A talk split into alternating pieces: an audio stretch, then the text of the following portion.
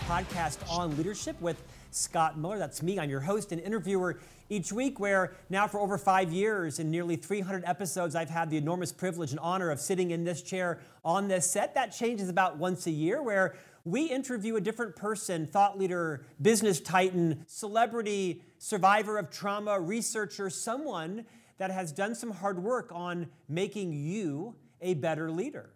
Franklin Covey is the world's most trusted leadership firm, and I am privileged to each week have these great conversations invested in helping to build your leadership competency. It might making you might be making you a more agile thinker, a better project manager, more responsible for a disciplined and high performance culture, how to be a more trusted leader. You name it, every week we try to bring to you some of the world's most profound thinkers, researchers, and thought leaders to invest in not just you, but also in ourselves as well. I'm also the author of the multi volume series from HarperCollins called Master Mentors. Volume 1 and Volume 2 are now out in paperback, print, digital, and video book, where each year I publish a new volume featured on 30 guests that I think have delivered a transformational insight. Love to have you pick up a copy of Master Mentors, Volume 3, releasing soon. Our guest today is my favorite economic geographer. His name is Bent Flyvbjerg. He is Uh, a Dane that also teaches around the world in universities. He's joining us today from Oxford, where he is in residence as a professor. He's the author or editor of numerous books, including his most recent release, How Big Things Get Done The Surprising Factors That Determine the Fate of Every Project, from home renovations to space exploration and everything in between. Bent, welcome to On Leadership. Thank you very much. Thank you for having me. It's a pleasure. Uh, ben, I mentioned that you are my favorite economic geographer. You're my only economic geographer. In fact, quite frankly, I have no freaking clue what an economic geographer is. So, would you take a few minutes and reorient the listeners and viewers from around the world on your research background, your education, and your expertise? We'll talk a bit about your most recent release. So an economic geographer is a specialized economist, uh, somebody who specializes in the economics of geography. So the economics of cities, the economics of regions, uh, the economics of geographical space. And my special angle on this is very big projects. So typically projects that cost uh, multiples of billions of dollars, sometimes hundreds of billions of dollars, uh, which of course typically have uh, enormous impact on, on how we live, uh, the cities we live in, and so on. So that's what I specialize in. How do we best understand big ventures like this? How do we best design them? How do we best deliver them? It's always fascinating to figure out how someone got from here to there. In addition to being a thought leader, a speaker, an advisor, a consultant, a professor, you have had a varied journey. How does someone find themselves as arguably the world's most renowned economic geographer? Well, I wouldn't go that far, you know, like Paul Krugman, who's another, probably a more well known uh, economic geographer, uh, the columnist at the New York Times and, and professor in the US. He's also an economic geographer. But um, you know, I, have specialized in in big projects from early on. So in that area, uh, you know, I'd be happy to seen as a, as a, a world leader. And um, I just happened to see early on that uh, this is the future. The future is going to be delivered in big projects, and this is exactly what we are seeing now. The whole uh, you know, energy transition that the whole world is going through right now is all done in mega projects. This is just hundreds and hundreds of mega projects being built around the world. And if we're going to get the climate right, we better get the projects right, you know. So that's just one of many points in in, in my new book. Ben, the book is a fascinating read. It's, it's, it's primarily focused as examples, filled with stories of large projects done right, large projects gone south, not done so well but you're able to extrapolate the principles of successful projects for smaller projects as well. I'd like to first start with talking about what is the psychology and politics of projects. And perhaps as a Dane, you're a very plain spoken person, which I think will be a great gift to all of our listeners today. Talk about the role that both psychology and politics play in all projects. Uh, yes, yeah. Uh, I'm glad you mentioned the many examples. You know, we made we, we decided that we were always uh, not going to lose sight of specific examples, specific stories about what we are talking about. So we talk about specific examples of psychology and and power, uh, which are the two things we see as the root causes for things going either wrong or right with big projects. So, and both areas are extremely well uh, researched, you know, in the scholarly literature. So if we take the psychology side first, this is all about cognitive biases and how we as humans are hardwired, uh, you know, to see the world in certain ways. So, for instance, we are born optimists. This is from nature for good reason. It's, we probably wouldn't survive if we didn't have some optimism. Uh, we uh, we uh, have other uh, uh, biases like overconfidence, uh, something called the planning fallacy. We think we can do things faster than we can, etc. There are dozens and dozens of these biases, and they are like I said, very well uh, researched and and uh, documented. And uh, we are humans; we have them no matter what we do. So what we ask is, okay, what happens when we come to big projects with those biases? What happens if we we are optimistic? Well, obviously, if you're optimistic about the budget, you're going to do a low budget and you're going to have a cost overrun later. And that's exactly what we see. If you're optimistic about the benefits, you think your products are going to do much more good than they actually do. That's exactly what we see in the data. So in addition to data, we actually have a database of 16,000 projects, the biggest of its kind, the best of its kind in the world. And uh, and uh, we build on that in the in the book. In addition to the exam, so we combine stories and data. Okay, that's the psychological side. On the power side, we as humans as long as we have existed, it, it, it, it looks like from evolutionary biology and so on, we have been uh, jockeying for position. Uh, we have tried to finesse situations uh, to serve our own ends. That's what we call power bias. We, we, we, we try to use our power or politics to influence the results that we get. So if you play politics with the project, what do you do? Well, if you're in the planning stages, you try to make it look good on paper. That's the first thing you would do because you want your project to be approved and get funded. How do you do that? By making it look attractive in the beauty con- uh, competition that is uh, assessment of projects. So you make it look good on paper. And you do that by uh, making it look cheap and uh, like it delivers a lot of benefits. And you'll do it on time and quickly. And uh, again, that's exactly what we see in the data. So these are the two root causes: the, the psychology and the power that uh, people uh, are bringing to projects. Uh, are what make them either go wrong or go well. The people who understand this, who really understand the psychology and understand the power games and how to play them uh, uh, well, uh, and in a, in you know in a, in a, in in a, an acceptable manner are the people who succeed with their projects. The people who ignore these things, which are the majority of people, people are not self-aware of their own psychology. They are not aware of the power games that are being played around them, and if they don't get this right, if they're not aware of it, then they are very likely to fail with their projects. Uh, unless they are lucky. And I wouldn't count on luck in delivering the big projects that I'm working with. Ben, I'm suggesting this is probably an oversimplification, but would you argue then that every CEO, every CFO, every COO, every executive sponsor of any project should both recognize this and perhaps call it out early on? Hey, there will be politics. There will be some psychology at play. Let's talk about what is naturally going to happen to competent people so that we can recognize how that prejudices are determined outcome now. I'm guessing you would suggest people should talk about it and acknowledge it up front.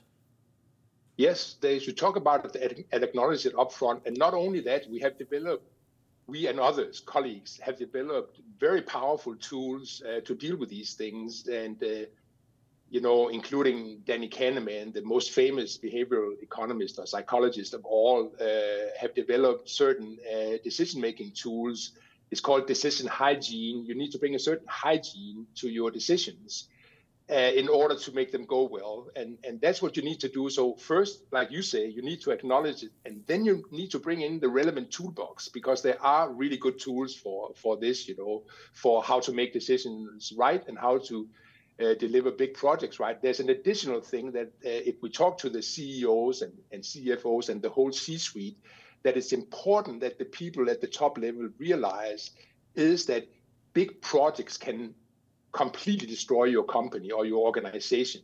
whether you're in business or you're in government or in NGOs.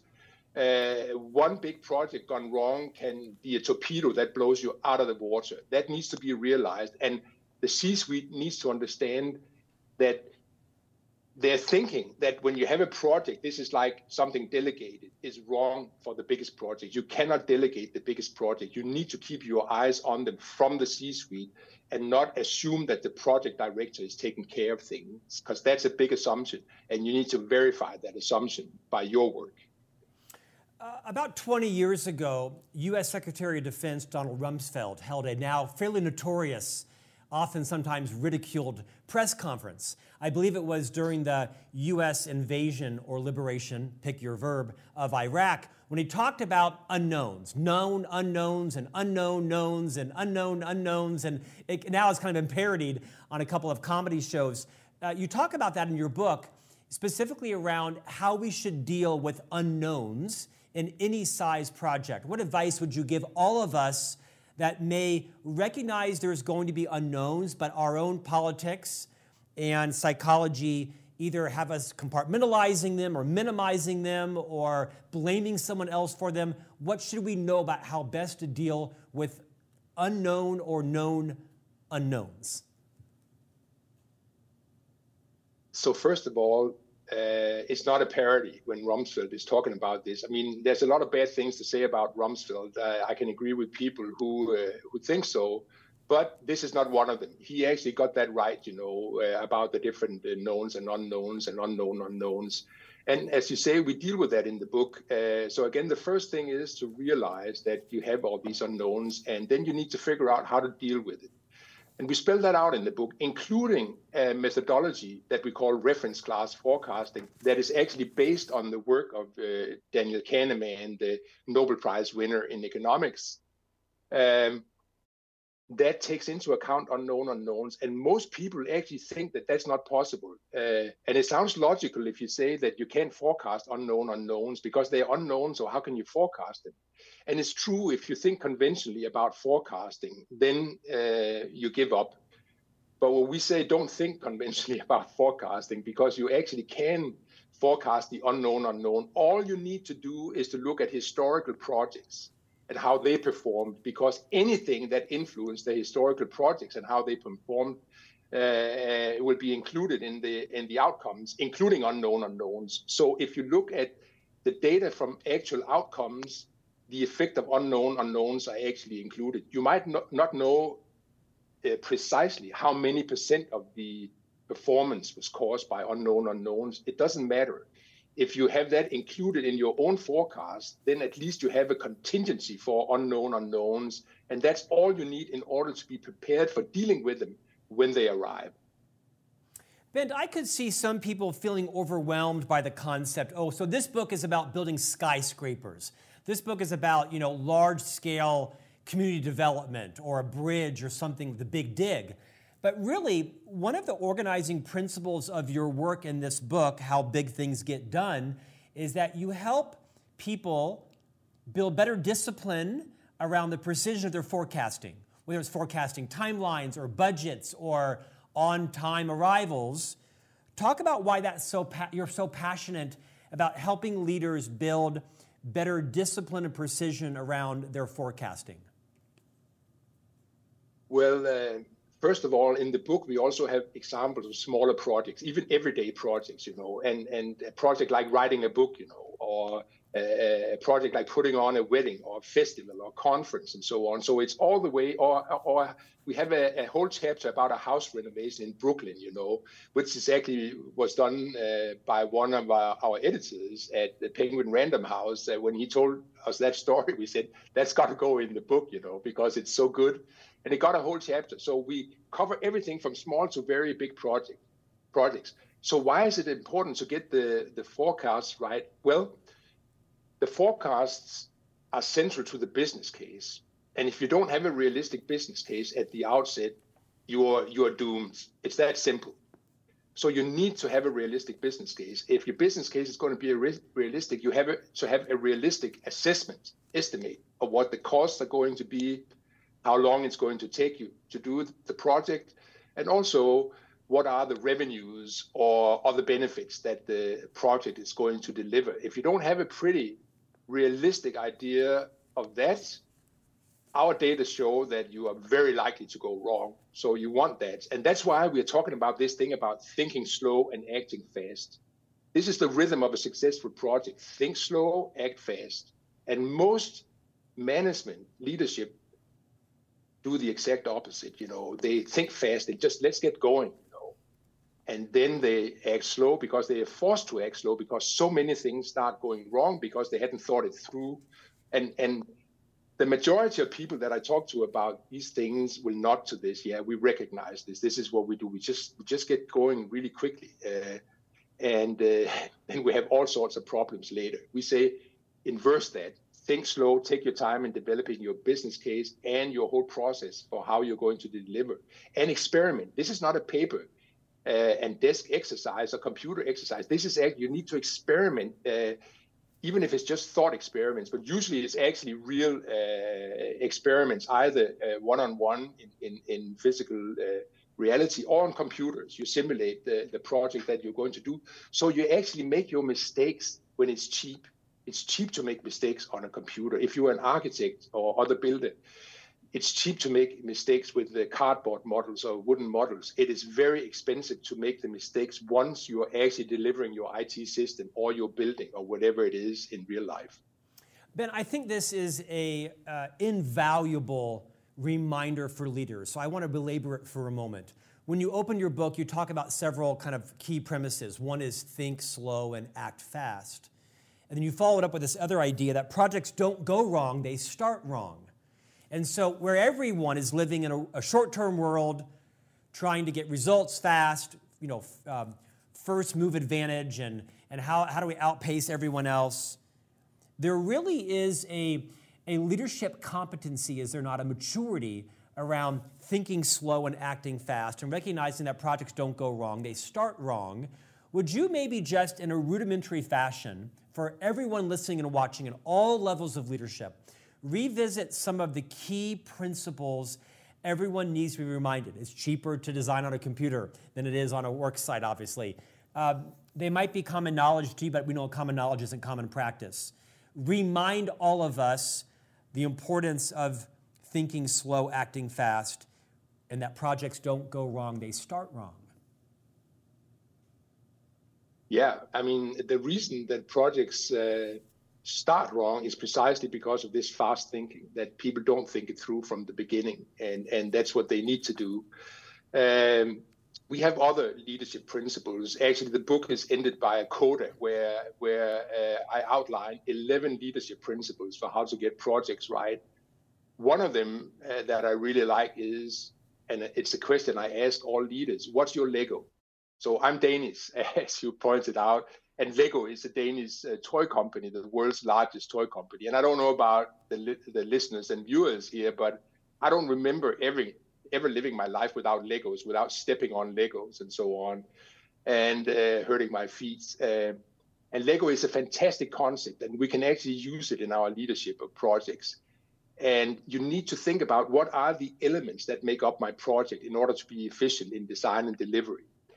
And if you don't know what your Lego is, then that's your problem. That's what you need to work on. And it turns out that the projects and project leaders that know what the Legos are, and I would actually generalize this, generalize this to organizations, to businesses and, and, and public organizations, that you need to think about what, what are the Legos that you're working with in whatever you're doing. The, what are the basic building blocks? If you can't standardize what you're doing in those terms, and it, it's not as black and white as a, as a Lego building block. It's a matter of getting towards standardizing things. And the more you can standardize things towards standard building blocks, the more successful you'll be in delivering. Again, our data show this immensely clearly. So projects that are bespoke, and many projects are bespoke, many people actually think of their projects as unique. This is another leadership principle we, we have. Your project is not unique. And if you think your product is unique, you are in for problems. Actually, I tell leaders if you hear anybody on your project teams or leadership teams talk about your products as unique, you either get rid of them or send them to me for further education uh, because that's how serious it is. and it's easy to understand if you think something is unique, you don't have any reason to learn from others. You're unique, you know. So why would you look to uh, others for learning and experience? So you're cutting the learning process. And that's another thing, that's another leadership principle. Learning has to be built into everything that you're doing. If you don't have learning built in, you don't have innovation built in, and you're toast. Uh, so we have something we talk a lot about in the book called positive learning curves. You need to get on positive learning curves, which means that every time you do something, it gets faster and cheaper. And that's how you scale well. A lot of projects are, have the opposite. They have negative learning curves. That every, it sounds completely counterintuitive, but it's a fact that we find projects that, as people do those projects, they realize it's more difficult than they thought. So they realize it's going to take longer the next time, and it's going to be more expensive the next time. That's what you don't want. You want the positive learning. No, what I don't want is to be sent to Bent for further education, because that might be a rough experience. But no, it's actually very well said. I, I, understand your thinking. One of the concepts you share in your book, Bent, is this idea of start with the goal and plan backwards. That might not be intuitive to everyone. And I'm thinking about my own entrepreneurial businesses as an author myself and a multi podcast host and parent and you know, business owner, remind us what it means to start with your goal and plan backwards. This is something we got from Frank Gehry, the famous American Canadian uh, architect uh, who works out of Los Angeles. Um, so we, we picked his brain because he's uh, he's uh, world famous for doing incredibly buildings uh, on budget and on time uh, in most cases. And so I've been lucky to um, worked with Frank Gehry for many years, and I've asked him through multiple interviews. I've tried to pick his brain on this, and one thing that comes up, you know, is he starts uh, every project with asking why. So that's the first thing he says. I start every project with one word, and it's why. And I ask my clients, why are you doing this project?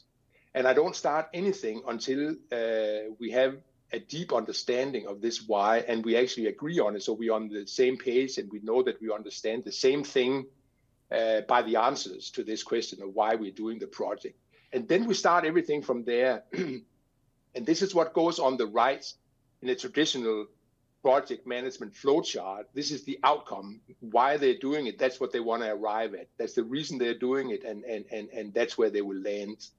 And then they work all the way backwards to the left of the diagram to figure out what are all the steps that we need to go through uh, in order to arrive at what we set out to do. And we keep an eye on the why all the way through so that we know in each stage of the process, no matter what we're doing, we're keeping an eye on the ultimate goal, the ultimate outcome, in order to check whether what we're doing right now is actually the right thing to achieve that outcome. So it's a way of bringing you know, a very commonsensical discipline into uh, the management and leadership and delivery of projects. But even though it's commonsensical, it's not common.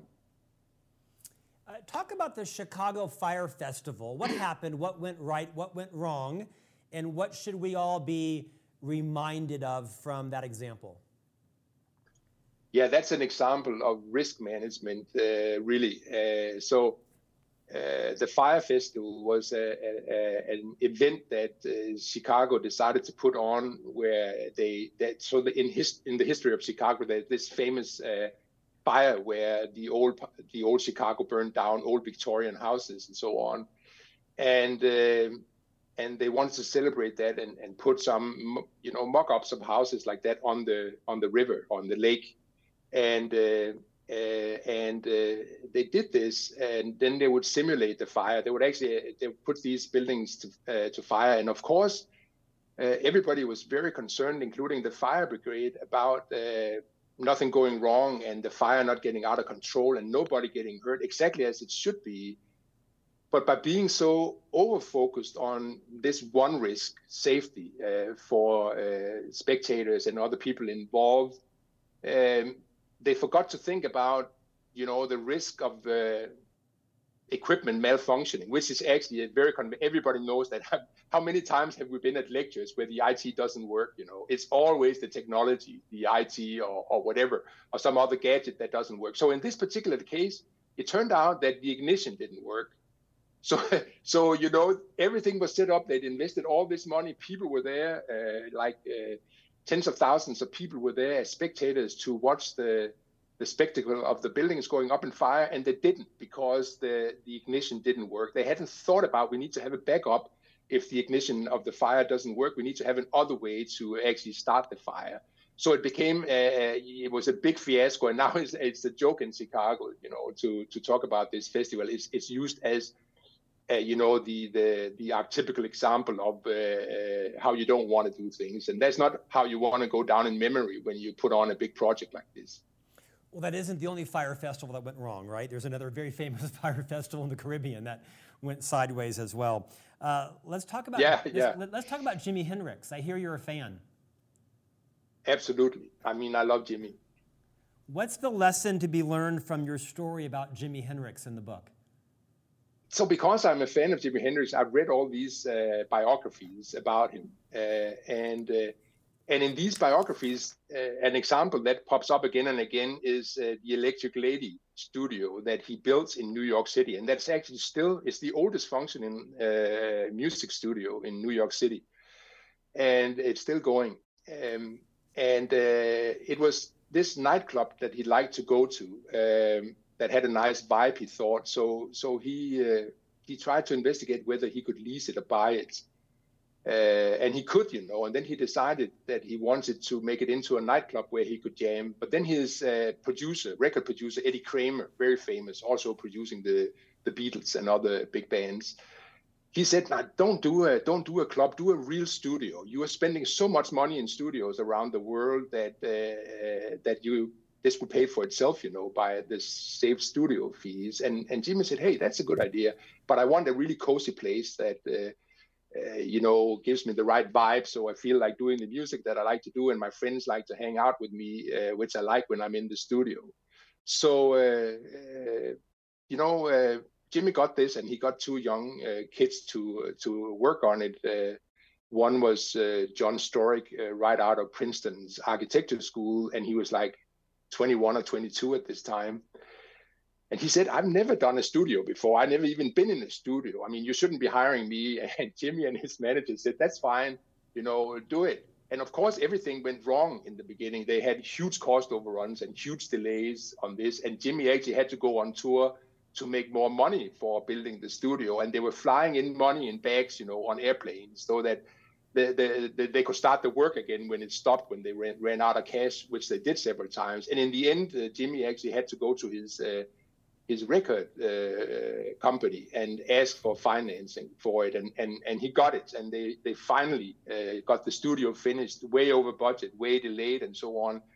Uh, but it's a really fine studio, and, and like I said, it's still uh, going, and it's famous for its brilliant acoustics uh, most of us can't relate to that, flying bags, bags of money across the world and having studios built. What do you think is the biggest lesson for the normal, everyday project manager working in an organization that's been listening to us for 30 minutes? What's the big takeaway from your feature about Jimi Hendrix?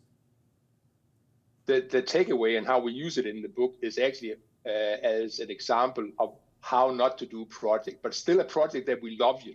And I hope that comes out in the book but it's not the way to do it. And actually, John Storyk admitted that. So we interviewed John Storyk about uh, how he did this uh, studio. He said, "Wow, we were lucky." And and he has now had a whole career uh, in building studios all over the world. And he said, "This is definitely not the way." I, I do it anymore and haven't done for a long time. This was only because I didn't know anything that I did it like this. But as I got more experienced, we started to think slow and act fast and do it completely differently. Yeah, building on experience. It's it's funny actually because Jimi Hendrix's band was called The Experience, Jimi Hendrix Experience, and we have a whole chapter about experience, uh, not about Hendrix experience, but experience in projects in the book. And this this is the lesson here. This is that you need experience, or you're going to have to count on luck. And then we use our database to show what is your likelihood to actually end up lucky and what is your likelihood of failing? And, and, and we have data for several thousand projects comparable to projects like Jimi Hendrix's project. And it turns out that you are 80% likely to go wrong if you do it the way Hendrix did it, and only 20% likely to get it right. So you definitely don't want to do it like that. The odds would be against you.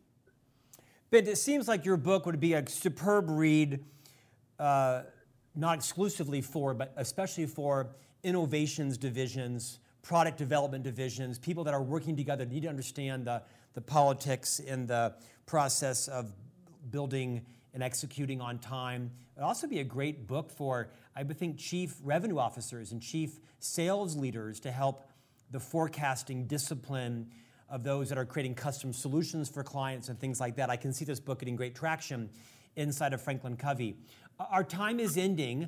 I'd like you just to identify and remind all of our listeners and viewers what are the patterns that are consistent of successful projects and what are the patterns that are consistent of failures, big and small? Give us two or three patterns of successful projects and the same with unsuccessful projects. So I've I've had the privilege of hanging out with many successful project leaders, and I find that they, as person, as as people, as personalities, they have an extremely attractive uh, feature, which is that they are optimistic realists. So they know how to be they know that they have to be optimist in order to get things done but they know how to harness their optimism and not let their optimism let them be you know uh, ignorant or naive about how things what they really cost and so on. So they have realism in understanding the world and they have optimism in uh, in in believing in their own ability to change the world and those are the two main things i would say for success is hyper realism and optimism combined. And not a lot of people are able to do that. Most people are optimists.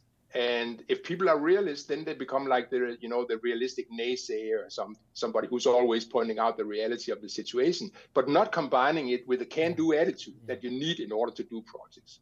So that's success. The failure sides, um, well, there, there, there, there's so many things that uh, uh, that can contribute to uh, projects becoming failures. But I would say the main thing is is ignoring the reality of the psychology and the power of projects, you know, and sort of going in blind and just uh, hoping that you'll get it right. That happens way too much. There's way too much hope in projects, and hope is not a strategy. If you're hopeful, you are likely to fail.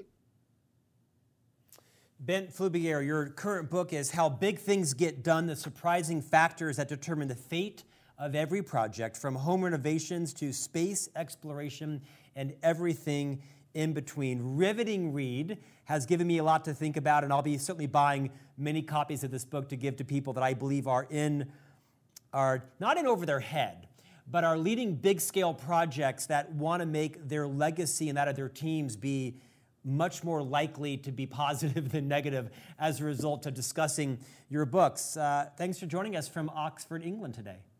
Thank you. Thank you for having me, Scott. It's been a real pleasure.